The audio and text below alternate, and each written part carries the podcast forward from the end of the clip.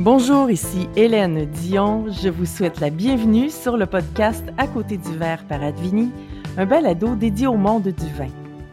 Aujourd'hui, je reçois Hugo Duchesne, sommelier, enseignant et candidat au concours du meilleur sommelier du Canada qui tiendra à Vancouver en octobre prochain. À ses côtés, je reçois également Romain Gruson, enseignant en sommellerie à l'Institut de tourisme et d'hôtellerie du Québec et entraîneur tout dévoué de Hugo. Nous allons discuter ensemble de la préparation exigeante requise pour participer à ce concours national, en passant par le parcours et la perception du métier de sommelier avec euh, Romain et Hugo. Donc, euh... Alors, euh, merci euh, Hugo Duchesne et Romain Gruson d'être avec euh, moi sur le podcast pour, pour discuter de, de sommellerie, mais surtout de ce qui vous occupe de, présentement, soit l'entraînement pour, pour le concours du meilleur sommelier du Canada auquel tu participeras, Hugo Duchesne, en octobre prochain à Vancouver.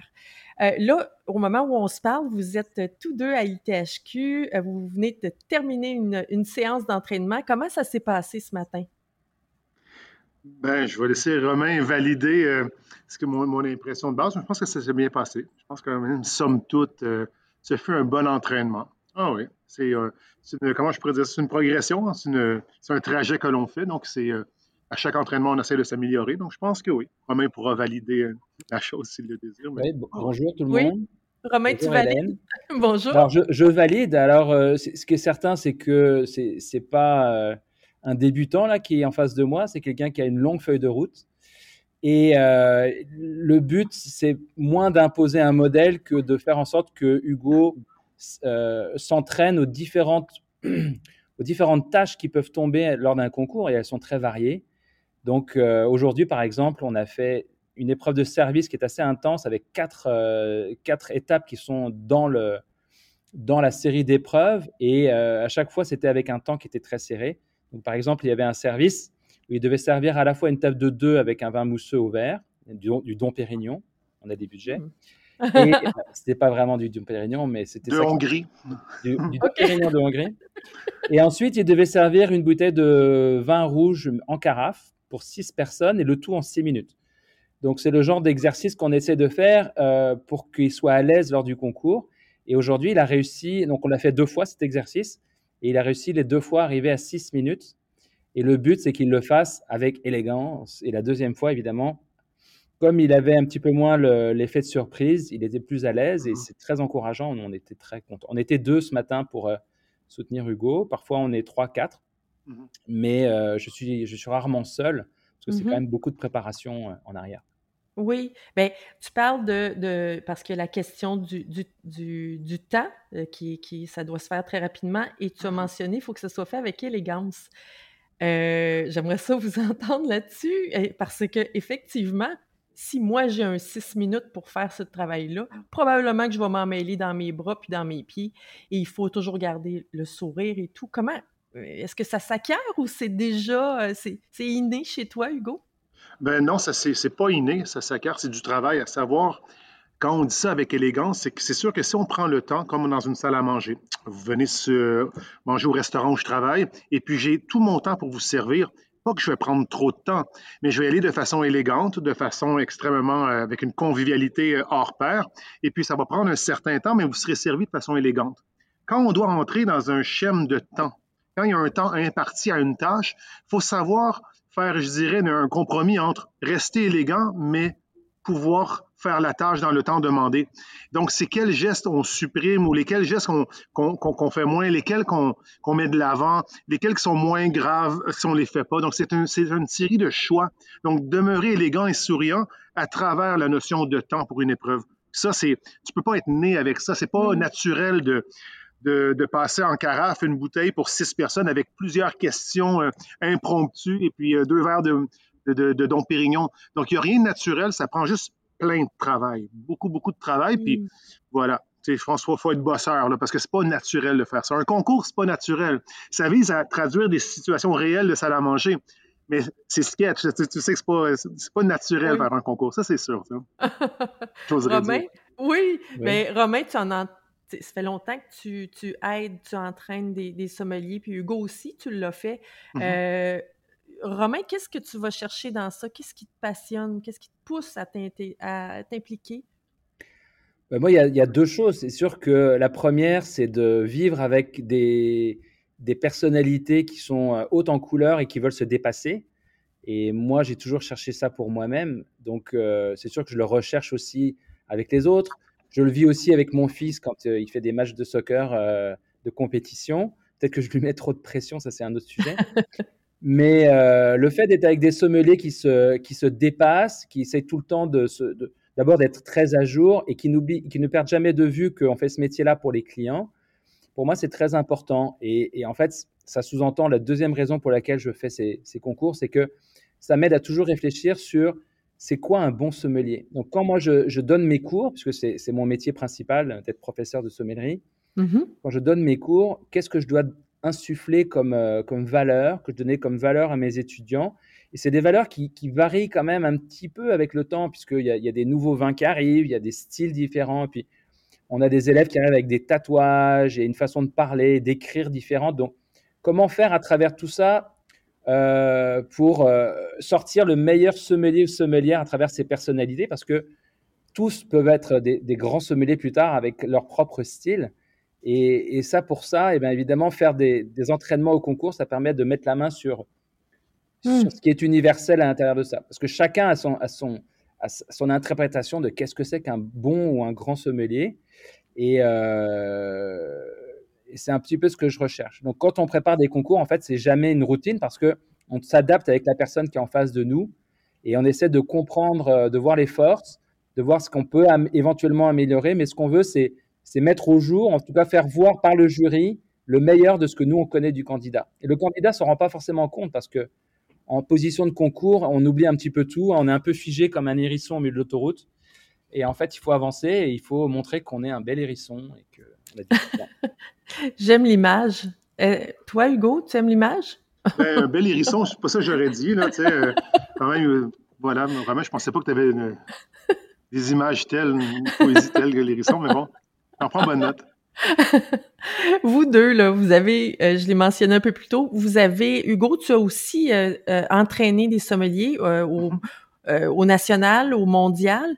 ça a été quoi le déclic pour te dire, moi, là, j'ai le goût d'être là, là j'ai le goût d'être le candidat?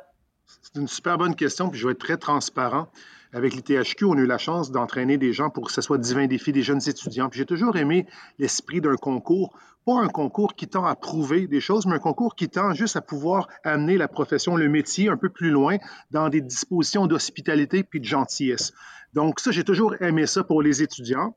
Et après ça, il y a eu Meilleur Sommet des Amériques. Il avait Carl Villeneuve et Pierre-Alexis Soulière qui venaient se faire entraîner à l'ITHQ par, en l'occurrence, Romain et moi j'ai développé un lien d'amitié avec Carl et Pierre-Alexis, j'aime bien, je connais juste un peu moins, mais Carl, j'ai développé un lien d'amitié. J'étais son entraîneur. Je, je pense que je vais prendre les plus gros guillemets du monde. Loin de moi la prétention de penser que j'étais un entraîneur pour Carl. Peut-être juste quelqu'un qui, qui allumait des feux sans les éteindre, qui le poussait dans des directions, voir comment il allait réagir. Et ça me faisait apprendre à moi aussi beaucoup sur la sommellerie puis l'entraînement. Carl est allé au meilleur sommelier du monde. J'ai côtoyé Romain là-bas, Pierre-Alexis. Pierre -Alexis. Et là, au meilleur sommelier du monde, j'ai senti deux choses et aucune, euh, beaucoup de modestie à savoir pas que je me voyais là. C'est pas ça que je veux dire. Mais je sentais que j'étais plus un candidat qu'un entraîneur. Ça, je l'ai oh. senti pour vrai. Je regardais Carl, son stress. Je regardais Romain, comment il parlait avec Pierre-Alexis. Je regardais Pierre-Alexis, puis je me suis dit, ça, ça me tente. Ça, ça me tente, puis je ne l'ai jamais fait à ce niveau-là. Donc, ça de commencer avec Québec et ainsi de suite. Mais la discussion, c'était plus de dire, j'étais plus un joueur qu'un entraîneur encore. Et ça, le déclic est arrivé là, puis je suis arrivé ensuite à Montréal. Ça, c'est en, euh, mars 2019. Puis dès avril 2019, je savais que j'allais m'inscrire au concours du meilleur sommier du Québec pour euh, le mois de mai 2020, finalement qui a été reporté en septembre. Donc le déclic s'est fait là. Quand j'ai vu plein de candidats mondiaux avec leurs habitudes, leur stress, leur, leur sourire, leur façon de gérer le métier à ce niveau-là, cette tension-là sommelière, je l'ai adoré. Je l'ai adoré, puis je me suis dit, tiens, euh, je, suis encore plus un candidat qu'un coach. Tu sais, je l'ai senti, ça. Ça s'est passé, euh, voilà, donc à meilleur semi du monde avec Carl. C'était en Belgique. Oui, Belgique en mars, à Anvers, en mars 2019. Tu, as, à l'automne dernier, comment, ben, en fait, tu as remporté le concours du meilleur sommelier du, Québec en 2020. Et là, euh, ma question, c'est euh, peut-être pour Romain, euh, est-ce que les, les, niveaux, parce que là, ça va être le meilleur sommelier du Canada et éventuellement monde, est-ce que le niveau de, difficulté est euh, différent par rapport au concours? D'abord, il faut, mentionner que les concours se font dans une langue autre que la langue maternelle, ce qui est un stress de plus aussi pour certains. Mais dis-moi, Romain, est-ce que il y a des différences en termes de difficulté. Oui, c'est sûr, c'est certain. Le, le, niveau provincial, c'est un petit peu l'entrée, la porte d'entrée pour les concours nationaux et internationaux. Et, euh, et c'est plus facile. Cela dit, au Québec, qui est un petit peu la pépinière des sommeliers canadiens de, concours au Canada, euh, on a mis la barre assez haute et euh, le, le, questionnaire n'était pas facile du tout. Cela dit, Canada et monde sont plus difficiles. C'est possible que euh, Canada soit, soit légèrement plus difficile que le Québec. Le monde est, beaucoup plus, j'allais dire carrément, est beaucoup plus difficile que, euh, que ces premières étapes. Et en fait, euh, ce que j'essaye de faire avec Hugo, comme je fais avec les autres candidats, c'est toujours être un cran en avance. Puisque qui peut le plus peut le moins. On s'entraîne à aller un petit peu plus haut en, termes de théorie. On va chercher des points en fait partout où on peut aller en chercher. Donc, par exemple, la semaine dernière, on a fait un petit tour en Chine. Et aujourd'hui, on est allé voir toutes les aquavites euh, du monde entier. Et c'est sûr que ce sont des sujets qui, euh, qui sont un peu touffus, mais qui tombent tout le temps dans les concours. Donc, on, s'entraîne à aller voir ces choses-là. Et c'est certain qu'au niveau du Québec, euh, il y a très peu de questions sur les aquavites. Ça, c'était une évidence. Oui. Est-ce que, parlez-nous de, hum, ben, Hugo, tiens, du type d'exercice que vous faites. Je sais que, par exemple, on va vous montrer euh, des images de vignobles et là, vous devez dans le monde et vous devez euh, dire de quel vignoble il s'agit. Euh, je veux dire, comment on, arrive à emmagasiner toutes ces informations-là? Puis, ah. Ben, moi, je suis découragée. moi, moi, moi c'est ma, ma, plus grosse faiblesse du monde. Moi, c'est, moi j'ai la misère à reconnaître euh, Brossard euh, du Château Margaux. Bref, en tout cas, c'est comme c'est drôle. Mais le type de, je dirais, d'épreuve, comme la, première partie de ta question, Hélène, ça serait plus de dire, c'est sûr qu'un concours, ça va surtout jouer en trois axes. La théorie, le service et la dégustation. Maintenant, à l'intérieur de ces axes-là, il peut y avoir différents parcours sinueux, il peut y avoir une originalité dans la façon de présenter l'épreuve, mais ça reste trois épreuves. Romain, on fait toujours un examen théorique quand on commence euh, l'entraînement, parce que de toute façon, dans un concours, on commencera aussi par la portion théorique, puis en même temps, chemin faisant, ça lui donne le temps de placer les, les je dirais, de faire la mise en place pour l'exercice. Moi, du temps pour la théorie, la théorie, j'en mange. J'en fais beaucoup, beaucoup, beaucoup personnellement. J'en fais beaucoup pour arriver à un niveau euh, qui soit extrêmement à jour. Donc, la pression théorique, je m'en mets à semaine longue. Et puis là, on arrive avec l'entraînement le vendredi avec Romain, puis il y aura une portion théorique. Mais on ne peut pas non plus s'amuser à faire la théorie une heure, euh, nommer des régions sous régions, euh, des croisements de cépages. Ça, tu le fais ou tu le fais pas. Avec mm. Romain, on valide une petite portion. Ça, déjà, on, le retire. Ensuite, il y aura toujours déguste et service. Ça, euh, puis il y aura toujours plusieurs épreuves, à savoir des spiritueux, des bières, une dégustation organoleptique complète en trois minutes, quatre minutes, deux minutes et demie. Donc, calibrer le temps, qu'est-ce que tu dis, qu'est-ce que tu dis pas? Ensuite, des spiritueux, identifier le matériel de base, ainsi ainsi de suite, des bières, des sakés. Donc, il y aura toujours une dégustation. Et après ça, il y aura toujours des épreuves de service à savoir ce qu'on décante, ce qu'on carafe. On fait comme tantôt, on a dit une table de 6 avec euh, une décantation, une table de 2 qui veut juste un vin au verre. Oups, coup de théâtre, je veux plus ce verre-là, je veux un autre verre d'un autre continent. Donc, toujours une pogne, j'aimerais dire, entre guillemets. Et ensuite, ultimement, comme tu as mentionné, des exercices de reconnaître des vignobles, des rivières, des montagnes, des individus. Dans le fond, ça, ça, vise à mesurer à quel point on est à jour dans l'entière sphère de la sommellerie actuelle. Donc, nos, nos, entraînements vont sur trois à quatre axes, comme j'ai mentionné, puis ça va à peu près comme ça. C'est wow. Bah, c'est pas pire. J'aimerais ajouter une, un nouveau type d'épreuve qu'on a vu apparaître depuis maintenant euh, à peu près une dizaine d'années. Euh, c'est une question d'ordre commercial. Ah oui, ça, on a fait. Ah. Et, et, justement, avec Hugo, on travaille beaucoup là-dessus parce que c'est pas quelque chose de forcément naturel à penser et puis à, structurer. Mais euh, par exemple, ce qui est arrivé dernier maire sommelier du monde, c'est euh, vous avez, euh, vous devez implanter un produit qui vous vient de, de Géorgie, des vins de Géorgie, dans des restaurants qui se trouvent en Belgique. Comment faites-vous? Et ça peut être des vins rosés dans un autre pays, ça peut être plein d'autres choses. Donc nous, avec Hugo, par exemple, on a vu les sakés, on a vu tout un, un mmh certain nombre de produits et on essaie de se structurer, enfin de, de, faire en sorte que la réponse soit le plus la plus complète possible. Parce que c'est vrai que le sommelier, en plus de faire du service et d'être un bon dégustateur et de connaître la théorie, doit être aussi capable de euh, d'être un, gérant, un, un cadre dans, dans, un restaurant ou dans un groupe de restauration. Et il y a aussi la partie ambassadeur, donc être capable de représenter le métier pour le Canada. Donc c'est des questions sur lesquelles on travaille aussi un petit peu chaque, chaque fois. C'est hyper complet et ça ne touche pas que le vin. On parle aussi de, des cafés, des eaux, des cigares. Est-ce que c'est le cas? Oui, c'est le cas. Je pense que c'est le cas en termes de, de, quand on fait des descriptions de menus, si on fait des accords vins avec des menus élaborés, on va les glisser. Si on fait de la théorie, on peut quand même pas oblitérer ça de la théorie, tous les crus de café, de thé, ainsi de suite. Donc, on va l'inclure dans la, dans, dans, dans, la théorie, dans l'étude et aussi dans les descriptions de menus. Euh, on déguste, c'est rare qu'on déguste un café en trois minutes euh, de façon ergonomique avec un accord, mais il faut quand même en tenir compte. Il y aura, mm-hmm. on, doit les, on doit les synthétiser, on, doit les comprendre, on doit les inclure en, description de menu. Des fois qu'on peut dire, euh, vous avez un menu, vous avez 30 secondes pour le regarder, ensuite en quatre minutes, faites-moi des accords judicieux. Ou encore quand je sers une table, puis il me reste un peu de temps, eh bien, de proposer des cafés, thé, digestifs, cigares de ce monde. Ça, ça, ça je dirais, ça va meubler et ça va, euh, je dirais, ça va couvrir l'expérience de la suggestion en entier. Donc oui, il faut les connaître. J'aimerais ça revenir un petit peu sur ton passé parce que, en fait, quand j'ai lu sur ton parcours, ça m'a rappelé qu'il y a quand même plusieurs gens du monde du vin qui ont eu des parcours dans le milieu des arts. Et là, je mets, là, mets les arts en, les arts avec un A majuscule. Tu as raison. Et euh, ben, je me demande, euh, euh, bon, toi, tu as une maîtrise euh, en littérature de l'université McGill. Et après ça, tu t'en allais en doctorat en littérature à Paris. Mais la sommellerie t'a appelé, t'as fait un, un, petit détour et là, tu es resté accroché à ça. Est-ce qu'il y a une similitude entre ces deux mondes? Oui, mais je pense que oui, il y en a.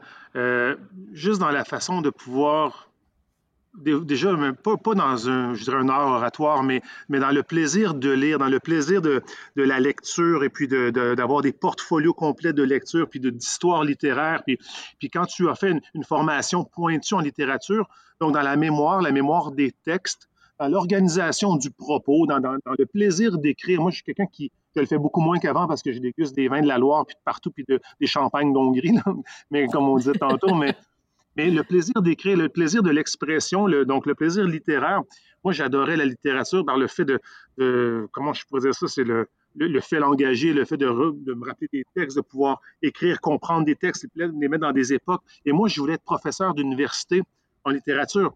Je voulais rentrer, puis que ce soit peu importe cerner une époque avec des textes majeurs, puis faire des corrélations euh, sémiologiques. Je, tripais là-dessus. Et puis, effectivement, je travaillais à la fromagerie Hamel, au marché Jean Talon. Euh, à la fromagerie Hamel, on avait un propriétaire qui aimait vraiment beaucoup le vin, qui est extrêmement pas prétentieux, hein, avec une mm. grande humilité. nous, on travaillait fort, on travaillait dur. Il disait, à la fin de la soirée, on goûtait à des vins, mais on goûtait à des super beaux vins. Puis des fois, sans qu'il veuille nous impressionner, il disait parce que vous êtes capable d'y goûter. Ça, c'est une phrase sur l'humilité mm. que, que j'ai gardée toute ma vie. Et puis après ça, j'ai eu une maîtrise à McGill, mais je travaillais une trentaine d'heures semaine pour y arriver, pour la financer. Et puis, donc, je travaillais à cette fromagerie-là. Et puis, à un moment donné, j'ai fait j'ai appliqué pour le doctorat. C'était conjoint entre McGill et, euh, et Paris. Donc, c'est un doctorat mm-hmm. que je faisais dans les deux régions, dans les deux, dans les deux pays.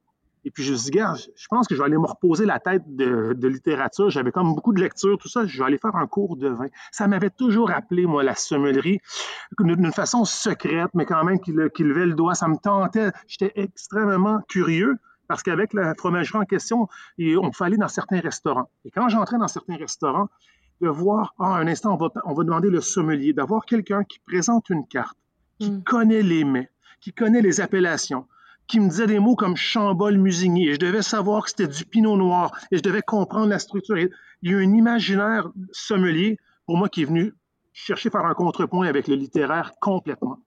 Et ensuite, la vie m'a amené à puis pas tout aller en littérature. On a ouvert un restaurant. Euh, j'ai été dans la sommellerie à temps plein. Et après ça, aux tables, en suggestion, comme façon de, de parler du vin. Moi, j'y mets un peu de littéraire, pas pour faire des envolées oratoires à pu finir, puis parce que j'aime juste qu'on puisse euh, de mettre un peu d'art dans le propos du vin. J'adore ça. Ouais. Donc, je répondrais oui à ta question. Il y a des similitudes. Une chance que tu, tu, me reviens avec ça parce que je me souvenais plus de la question. Je buvais tes paroles. Romain, toi, ton parcours, euh, ben, tu es dans, dans, le milieu du vin depuis plus de 20 ans. Mm-hmm. euh, tu, as, tu, as, gradué en sommellerie euh, et puis tu as travaillé au fameux bistrot à Champlain et c'est là où tu as comme eu un, toi aussi un déclic hein, euh, par rapport à un concours. Oui, oui parle-nous-en. Bah, je, vais, je vais rebondir sur ce que disait Hugo parce qu'on a des points communs. Mmh Moi, j'ai fui un petit peu euh, l'Europe à, un moment donné parce que j'étais sur une voie qui, qui, allait vers la finance et des choses qu'en fait, ah oui? je me sentais plus vraiment à l'aise. Et je suis arrivé au Québec et je voulais écrire. Donc, j'avais certainement pas. J'avais peut-être certainement pas l'expertise de, Hugo, mais je passais mon temps à lire et, euh, et, à écrire. Et ce que je voulais, en fait, c'était. Euh, je m'intéressais au monde entier. Et pour moi, la littérature, c'était ce qui me nourrissait le plus. Sauf qu'au bout d'un moment, il a fallu quand même payer le loyer. J'étais gérant de restaurant et euh, parce que j'avais un MBA. Et de là, je me suis rendu compte que par le vin, je pouvais m'intéresser au monde entier, par la géographie, par l'histoire, partout.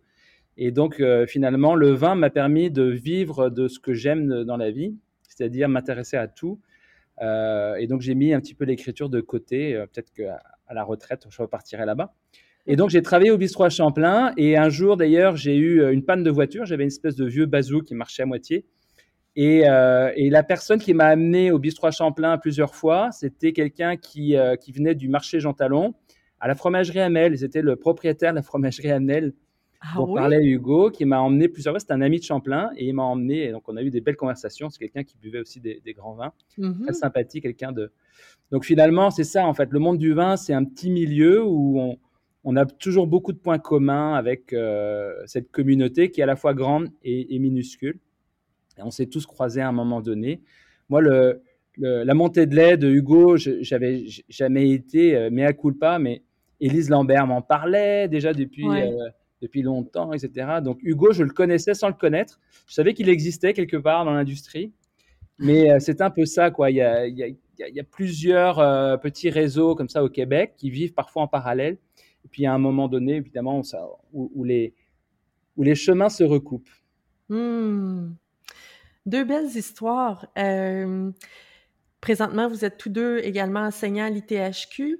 Euh, petite question par rapport au fait, Romain, tu en as parlé, qu'est-ce qu'un bon sommelier? J'aimerais vous entendre chacun sur les qualités humaines qui, euh, qui sont je dirais, nécessaire au fait d'être un bon ou un mauvais sommelier, si je peux m'exprimer ici. Romain, qu'est-ce que tu en penses? C'est une bonne question de concours, ça. Ah oui, on l'a pratiqué tantôt.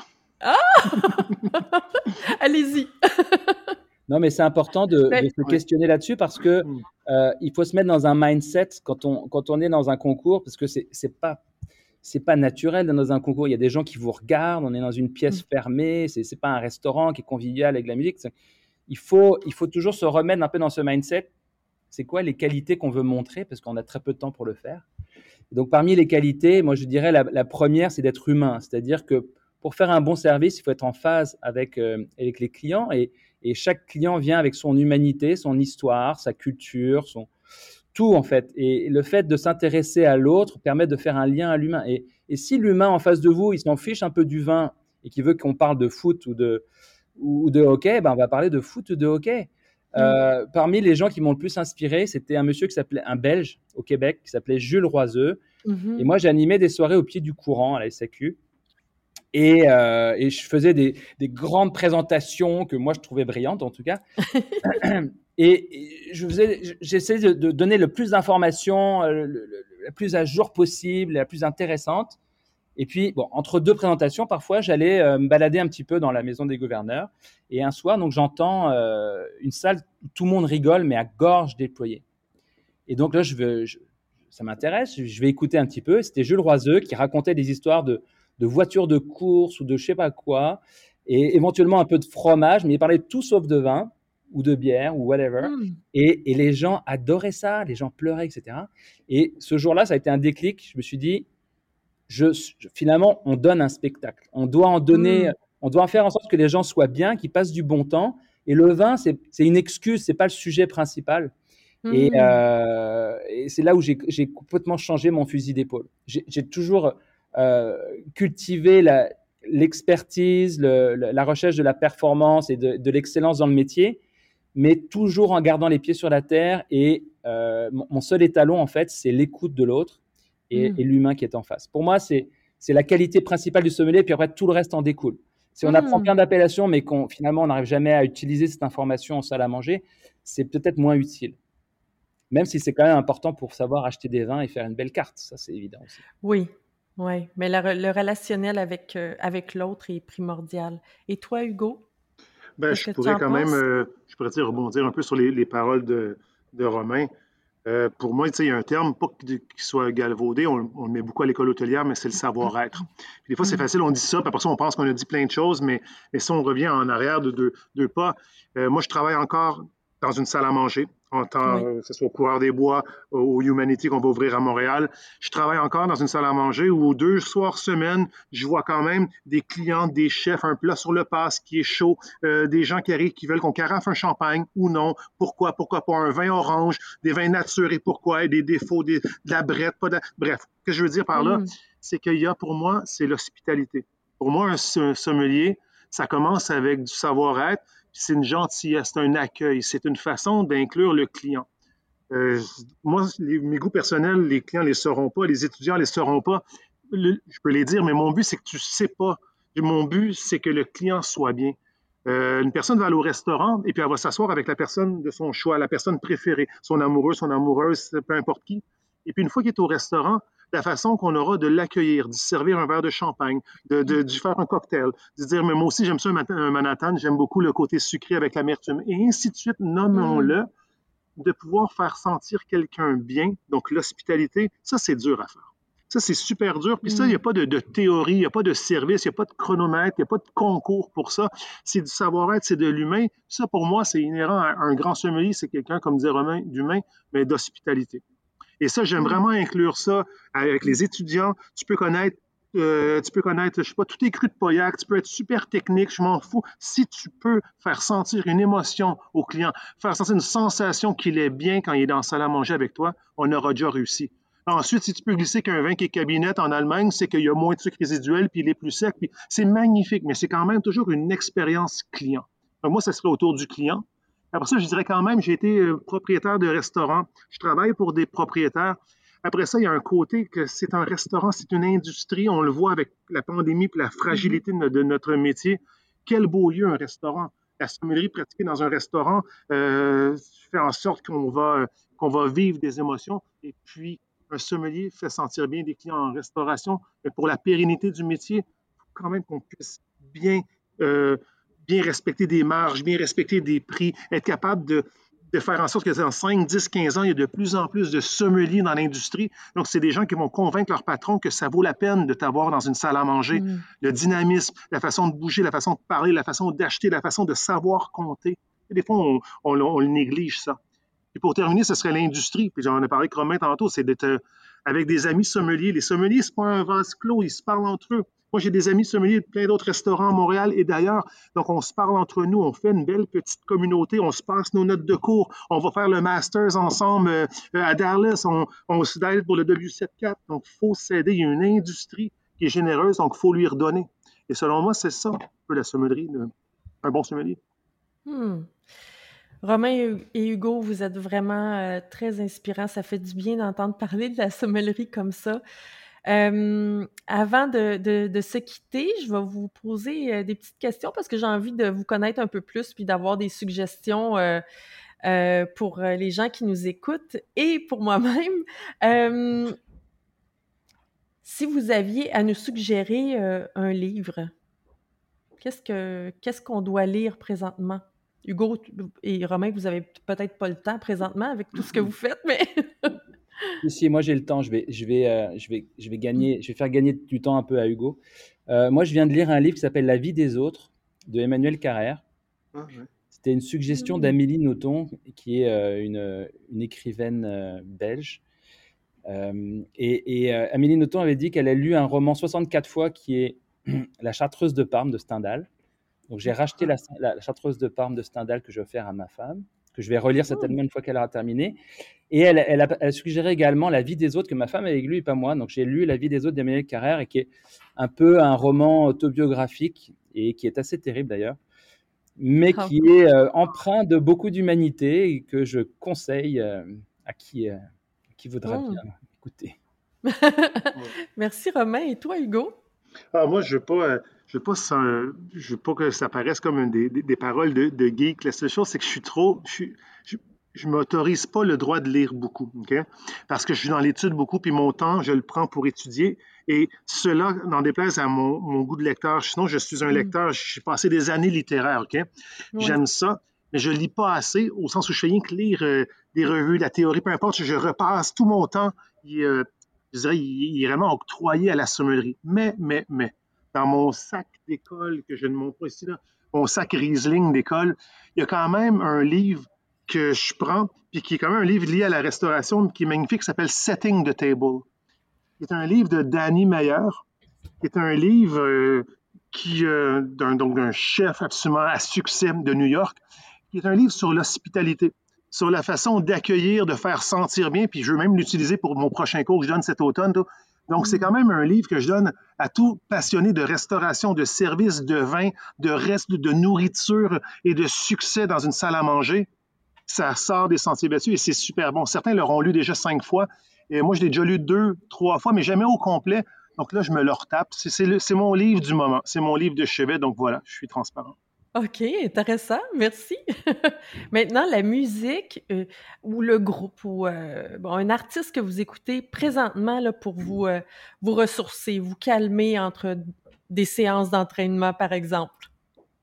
Alors, moi, ça fait peut-être un petit peu trop classique, mais en ce moment, je fais écouter aux enfants et, à moi-même les danses hongroises de Brahms, que je trouve très romantique et, et, en même mmh temps très moderne parce que c'est ça fait partie de mélodies qui ont été reprises parfois dans, la chanson pop. Mais euh, voilà ce que j'écoute en ce moment. Mais j'écoute aussi beaucoup les musiques de mon fils de 11 ans qui, euh, ah oui? part Spotify et qui fait jouer toute la maison. Mais euh, voilà. OK. Et toi, Hugo? Euh, voilà, pour les mêmes raisons littéraires, les raisons musicales sont quand même assez. Non, mais pour vrai, il y a de... pendant, pendant la pandémie, on avait, ben, encore actuellement, mais disons, il y a un an, on a découvert quelqu'un qui était qui est un pianiste euh, de Turin, dans le nord de l'Italie, qui s'appelle Luigi Einaudi. OK.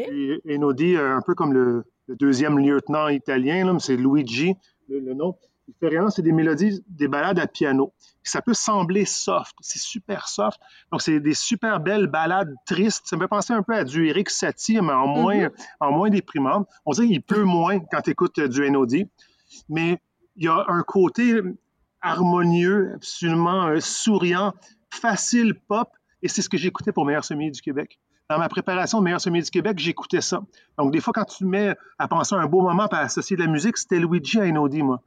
Et hmm. puis, c'est une musique, donc, quand je la réécoute aujourd'hui, elle me fait penser à Meilleur Semi du Québec, elle me fait penser à la pandémie puis toute ma préparation. Donc, je dirais Luigi Einaudi, vraiment. Ah, chargé de. Parce, que Hélène. oui. Je voudrais faire une petite parenthèse. Parmi les choses auxquelles on a travaillé euh, par le passé, c'est la gestion du stress. Et dans la gestion du stress, euh, on essaie de conditionner les personnes qui s'entraînent avec notamment de la musique ou penser de, visualiser un endroit où on se sent bien parce que le but, c'est de se sentir bien le jour du concours et, c'est pas mhm. de le stresser, de, stresser les candidats pendant les entraînements.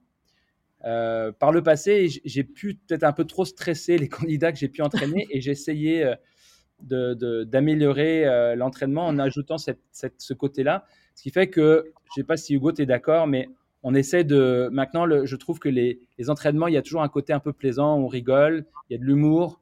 parce qu'on ne peut pas donner de l'humour lors d'un concours avec, des, avec un jury et des clients si le, le, conditionnement qu'on a eu dans l'entraînement au concours, c'est d'être super stressé.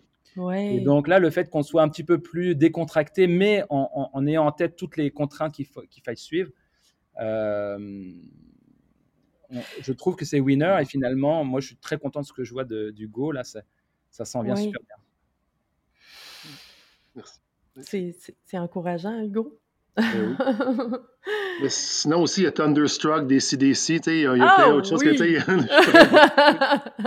oui, oui, j'imagine que vous avez.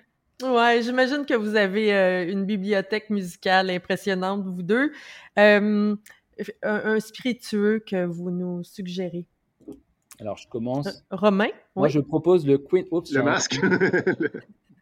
Queensborough, qui est un gin de Colombie-Britannique, du Très nom de la première capitale euh, de Colombie-Britannique, D'accord. qui est un small batch, donc un petit lot en français, euh, qui est une petite cuvée de, de gin. C'est un London Dry Gin, donc c'est fait sur la méthode la plus, euh, la plus artisanale, la plus pure.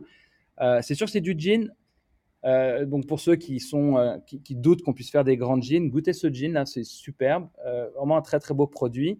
Et comme le concours aura lieu à Vancouver, c'est un, Ah. c'est l'un des produits qu'on fait redéguster régulièrement et qui, qui plaît beaucoup.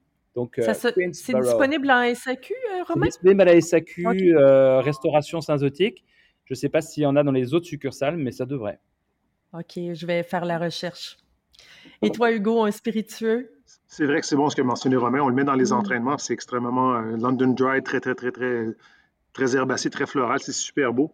Moi, euh, je vais y même à une dégustation de hier. Je ne vais pas faire de- une belle grosse pub pour un agent promotionnel, mais on est venu faire goûter hier des, des vins. Et puis, il y avait les, euh, les eaux de vie de Valentin Zusselin en Alsace, en biodynamie depuis longtemps. Et puis, j'ai goûté de Valentin Zusselin une framboise, une Mm. poire William, un gin super Geneviève qui s'appelle le Ginette. Donc, euh, un clin d'œil vraiment à, à la, comment je à la- au terme Ben, chargé de sens. euh, À beau voilà, super bel hommage euh, au vin québécois. Mais Donc, je dirais donc les eaux de vie de Valentin Zusselin, euh, l'agent Bacchus 76 en importation privée. Écoute, c'était- d'un raffinement magnifique. C'était réellement la framboise. Ça, ça sentait plus qu'une framboise. On aurait dit que c'est une vraie framboise qui était, qui était euh, dupliquée. C'est vraiment super beau avec des beaux alcools, avec des beaux eaux de vie, des fruits. Hmm. C'était- Voilà.